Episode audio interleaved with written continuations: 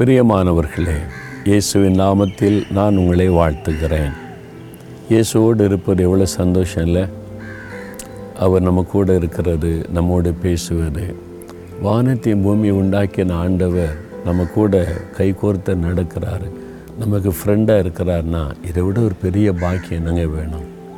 ஆண்டவர் நமக்கு நல்ல ஒரு சிநேகிதனாக இருக்கிறவர். ஆண்டவரே சொல்கிறார் நான் உங்களை சிநேகிதர் என்கிறேன் என்று ஆண்டவர் சொல்லி இருக்கிறார். ரெண்டு சிநேகிதர்கள் தான் ஒன்றா நடந்து போவாங்க. பத்திரிக்கையில் ரொம்ப கை கோர்த்து ரொம்ப பேசிக்கிட்டே. அதே மாதிரி தான் ஆண்டவர் நம்ம கூட நடந்து நம்மோடு பேசி கொண்டு வருகிற ஒரு ஆண்டவராக இருக்கிறார். அவர் என்ன சொல்கிறார் பாருங்களேன்? ஏசு ஐம்பத்தி ஒன்று அதிகாரம் பதினாறாம் வசனத்தில் என் கரத்தின் நிழலினால் உன்னை நான் மறைக்கிறேன்.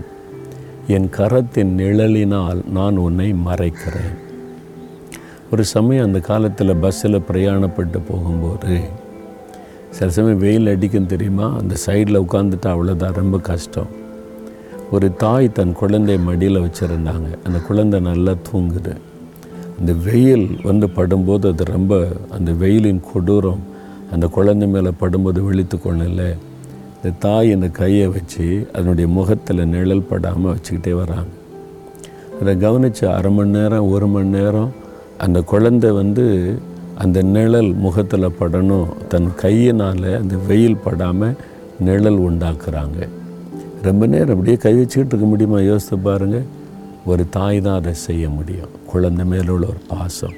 என் குழந்தை நிம்மதியாக தூங்குது. ஒரு தீங்கு வரக்கூடாது. அந்த வெயில் படக்கூடாதுன்னு என் நிழல்.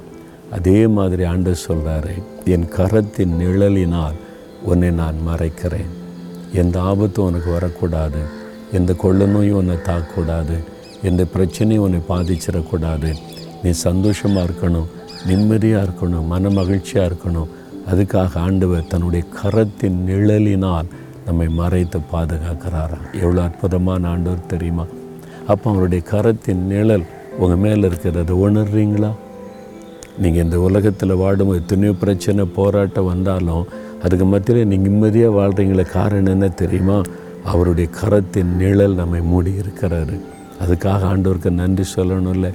தகப்பனே உம்முடைய கரத்தின் நிழலினால் என்னை மூடி நீர் பாதுகாக்கிறதற்காக ஸ்தோத்திரப்பா. உங்கள் கரம் எப்போதும் எனக்கு முன்பாக இருக்கிறது. ஆண்டவர் எந்த தீங்கும் தீமைகளும் என்னை தொடாதபடி என்னை காயப்படுத்தாதபடி வேதனைப்படுத்தி விடாதபடி உங்கள் கரத்தின் நிழலினால் என்னை மறைத்து பாதுகாத்து நடத்துகிற உங்கள் அன்புக்காக ஸ்தோத்திரம் ஸ்தோத்திரம் ஸ்தோத்திரம். இயேசுவின் நாமத்தில் துதிக்கிறேன். ஆமேன் ஆமேன்.